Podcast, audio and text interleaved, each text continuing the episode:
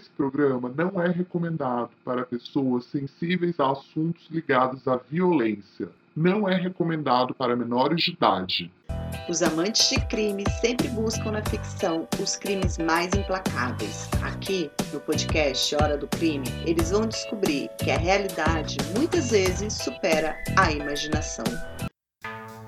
Colômbia, ano de 1930, nasce um dos maiores assassinos e estupradores em série já conhecidos sobre o território latino-americano. Com uma crueldade inacreditável, cria laços de sangue em dois países e ainda dá uma passadinha rápida pelo Brasil.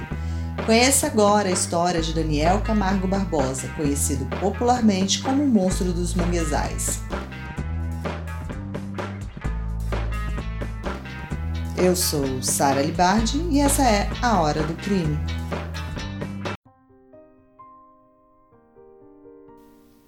Daniel Camargo Barbosa nasceu na Colômbia no ano de 1930, filho de um empresário chamado Daniel Camargo Bricenó e Teresa Barbosa. Tinha uma irmã chamada Cecília. Viviam todos tranquilos na região montanhosa dos Andes. Quando o pequeno Daniel completou dois anos, sua mãe ficou doente e faleceu. Seu pai, que não estava disposto a ficar viúvo por muito tempo, se casou de novo e em poucos meses com Diocelina Fernandes. E o pequeno Daniel passou a sofrer maus tratos da mente doentia da sua madrasta. Ela tinha muita vontade de ser mãe de uma garota, mas, com problemas de infertilidade, não tinha conseguido realizar esse sonho.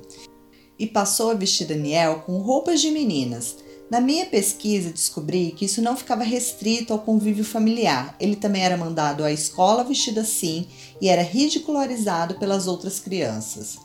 Em contrapartida, o pai, que deveria protegê-lo e cuidar dele, não o fazia e era cada vez mais ríspido e distante da criança. Algumas fontes dizem que ele teria culpado o menino pela morte da mãe. Em entrevista a psiquiatras anos mais tarde, Daniel contou várias vezes que a madrasta o batia e o humilhava. Ela desenvolveu nele um ódio extremo por mulheres.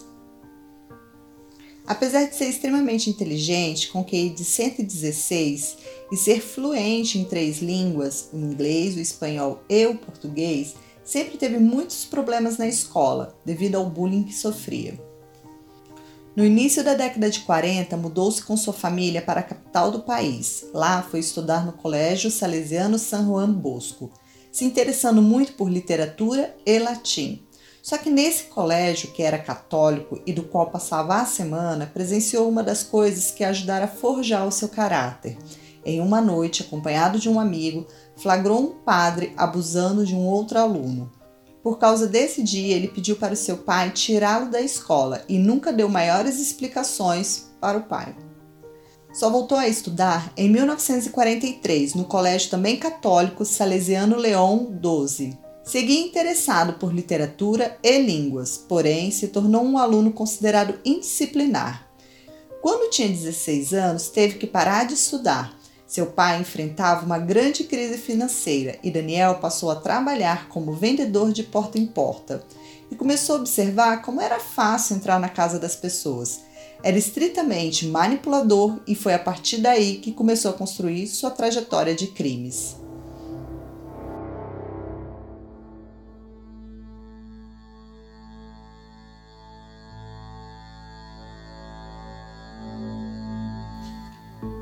Durante o período que trabalhou como vendedor, teve uma união estável com uma de suas clientes, chamada Alcira, com quem teve dois filhos. Com problemas financeiros para manter a casa, furtou um outro cliente e foi preso por furto em 24 de maio de 1958 em Bogotá. No ano de 1963, Daniel começou um relacionamento doentio com Esperança, de 28 anos. Eles planejavam se casar, só que com a desculpa de Esperança não ser mais virgem, Daniel começou a manipular a moça. Aqui a gente precisa entender que Daniel era muito manipulador e Esperança era totalmente submissa a ele. Então, como é que funcionava a dinâmica do casal? Ele sempre lhe dizia que ela não era mais virgem, era abusivo e a constrangia por causa disso. Querendo agradar o amado, os dois fizeram um pacto do mal. As primeiras vítimas de Daniel foram as duas irmãs menores de Esperança. Ela drogou as meninas durante o jantar, sabendo que seus pais não voltariam aquela noite, facilitou a entrada de Daniel na casa e esse violentou as duas meninas desacordadas a noite toda. Depois dessa noite horrível, Daniel disse à Esperança que essa deveria atrair mais garotas para ele. Senão, Daniel não se casaria com ela. Esperança foi chamada pela imprensa de Bogotá como a Dama de Azul ela vestia um vestido azul muito parecido com o que as funcionárias de supermercado usavam. Procuravam um perfil específico de menina, elas tinham que ter entre 10 e 14 anos, serem inocentes e bonitas. Uma vez localizada a vítima, Daniel esperava que a menina saísse do mercado, então a abordava de forma severa e grosseira. Dizia à menina que essa tinha furtado algum produto da loja e que teria que chamar o responsável pelo estabelecimento. Quando a menina ficava bem desesperada, entrava esperança na história, que mudava de atitude e dizia que ajudaria a menina. Pedia que ela a acompanhasse até a casa do responsável pela loja e que conversaria com a pessoa e que, com toda certeza, essa pessoa perdoaria a menina. No caminho, entrava em qualquer cafeteria ou lanchonete que via e começava a contar para a garota quanto tempo essa ficaria presa e como demoraria para a menina ver seus pais novamente. Com a garota em pânico, ela oferecia um remédio para que essa se acalmasse e depois que a garota ficava um pouco grogue, a conduzia até a sua casa, para lá entregá-la a Daniel que depois de violentar as meninas a noite toda, ainda as acompanhava na manhã seguinte até a porta da casa da mesma. O casal agiu dessa forma durante um ano. Algumas fontes afirmam que foram violentadas dessa forma cinco meninas, outras que esse número seria de dez garotas. Até que um dia a polícia conseguiu prendê-lo. Após sua prisão, Esperança entrou em pânico e se entregou à polícia. Daniel ficou preso na cadeia modelo de Bogotá. Em algumas fontes dizem que ele ficou preso por cinco anos e em outras por oito anos. Também se referem a ele como um preso exemplar e um leitor voraz. Entre os autores preferidos do maníaco estão Gabriel Garcia Marques, Guimarães Rosa e muitos outros. Entre a prisão dele e o fato dele ter sido deportado do Brasil, não encontrei nenhuma referência das atividades do maníaco. O que se sabe é que ele foi preso no Brasil por não portar documentos e deportado de volta para Bogotá. Anos mais tarde, em entrevista a um psiquiatra, ele fez uma comparação das mulheres brasileiras com as colombianas e afirmou que as brasileiras eram mais confiantes e dóceis o que se supõe é que, apesar de não ter nenhum registro de um crime de estupro em nosso território cometido pelo Daniel, possivelmente isso teria acontecido. Após chegar em Bogotá, Daniel decide se mudar para a costa do Caribe e lá se estabeleceu em Barranquilla. Lá começou a trabalhar como vendedor de televisores. Chegando na cidade, os seus instintos sexuais falaram mais alto novamente. A partir desse momento, os crimes dele evoluíram e ele passou a ser um assassino também. Agora ele não conta mais com a ajuda de Esperança.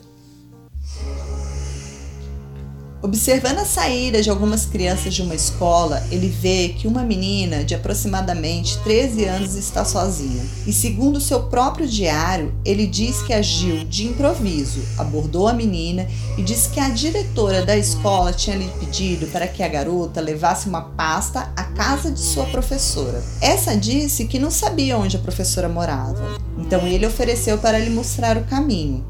Ao se deparar com um pequeno bosque, disse a garota que se entrasse ali cortaria um caminho e depois de já terem percorrido uns 200 metros, agarrou a menina pelo braço e disse o que queria. Também disse que estava armado e que se ela não reagisse, esse a deixaria sair dali com vida. Só que Daniel não cumpriu a promessa e, depois de ter feito tudo o que quis, assassinou a garota. Em seu diário, ele conta que a matou por ter medo de ser preso de novo. Acredita-se que ao todo Daniel tenha estuprado pelo menos 17 meninas em Barranquilla. Ele foi preso novamente em 3 de maio de 1974. Algumas fontes dizem que ele foi pego no flagra por uma patrulha policial ao tentar enterrar uma vítima. Em outras fontes, que ele teria voltado à cena do último crime porque teria esquecido um dos televisores que vendia no local.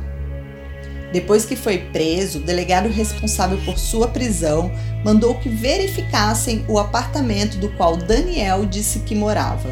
Chegando lá, encontraram 900 dólares, algumas joias femininas e 16 mechas de cabelo, além do seu diário. Com a leitura do diário, a polícia começou uma incrível investigação para tentar localizar todas as vítimas de Daniel. Acredita-se que ao todo, incluindo as cidades vizinhas a Barranquilla, o número chega próximo de 80 vítimas. Só que Daniel foi condenado por apenas um crime, do qual ele mesmo confessou, pelo estupro e morte de uma menina de 9 anos, e foi condenado a 30 anos de prisão e depois sua pena foi reduzida para 25 anos. Em 24 de dezembro de 1977, ele foi levado para a prisão da ilha de Gorgona. Lá, ele conversou com um jornalista, sem saber que esse era jornalista, já que queria cobrar para dar uma entrevista. O jornalista Francisco Febre Cordeno simulou fazer parte da equipe de psiquiatras que o entrevistavam para fazer algumas perguntas. Francisco descreveu Daniel como sendo extremamente inteligente e culto.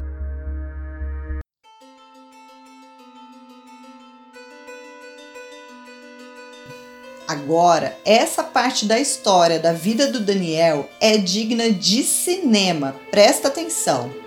Em novembro de 1984, Daniel fugiu da ilha em um barco artesanal. Dizem que ele estudou até as correntes marítimas para conseguir fugir. As autoridades disseram à imprensa que ele teria morrido e que tinha até sido comido por tubarões. Só que Daniel estava vivíssimo. E no começo de dezembro daquele mesmo ano, ele desembarcou em Quito, no Equador, e de lá pegou um ônibus até Guayaquil. As autoridades acreditam que isso ocorreu entre 5 e 6 de dezembro de 1984. Daniel passou a viver nas ruas e a vender canetas para sobreviver. Em 18 de dezembro daquele mesmo ano, uma menina de 9 anos desapareceu de Quevedo. E no dia seguinte, mais uma menina de 10 anos também desapareceu.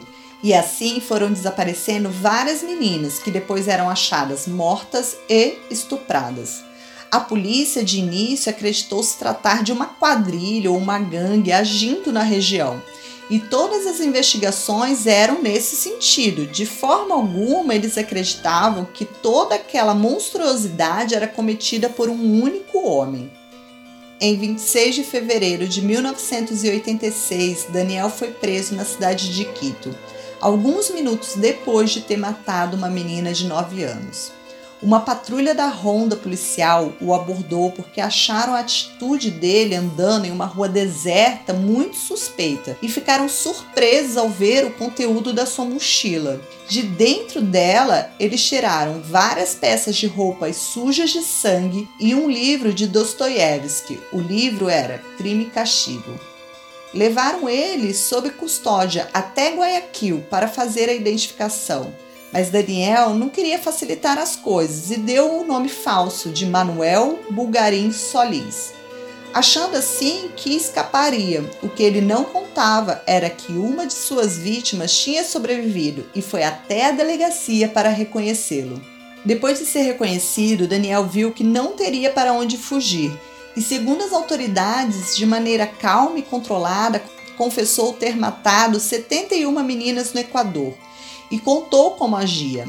Ele abordava as meninas que julgava ser indefesas e pobres. Se passando por um estrangeiro que nada conhecia no local, dizia às meninas que precisava encontrar um pastor de uma igreja afastada do centro para lhe entregar uma grande soma de dinheiro e oferecia à menina uma parte da grana, se ela o ajudasse a chegar à igreja. Como ele, nessa época, já era um senhor, ninguém desconfiava de nada. Era um homem mais velho, andando acompanhado de uma menina que tinha idade para ser até a sua neta. Se por algum motivo a vítima desconfiasse ou não quisesse seguir com ele, ele simplesmente deixava sair. Daniel contou que as matava depois de as estuprar e que algumas vezes teve que esfaquear as vítimas para poder contê-las durante o ato sexual em si. Em 1989, Daniel foi condenado a míseros 16 anos de prisão, que era a pena máxima no Equador na época, e cumpriu a pena na prisão de Garcia Moreno de Quito. Lá ele disse ter se convertido ao cristianismo. O fim de Daniel chegou em novembro de 1994. Ele foi assassinado por um outro detento chamado Luiz Massage Narvaez que diz que cometeu o assassinato por vingança, já que esse era primo de uma das vítimas de Daniel.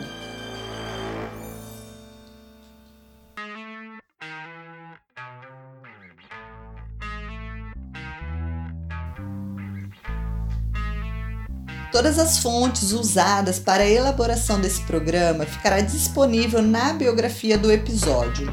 Siga as nossas redes sociais em arroba Hora do Crime Podcast. Até a próxima quinta. Eu sou Sara Libardi e essa foi a sua Hora do Crime.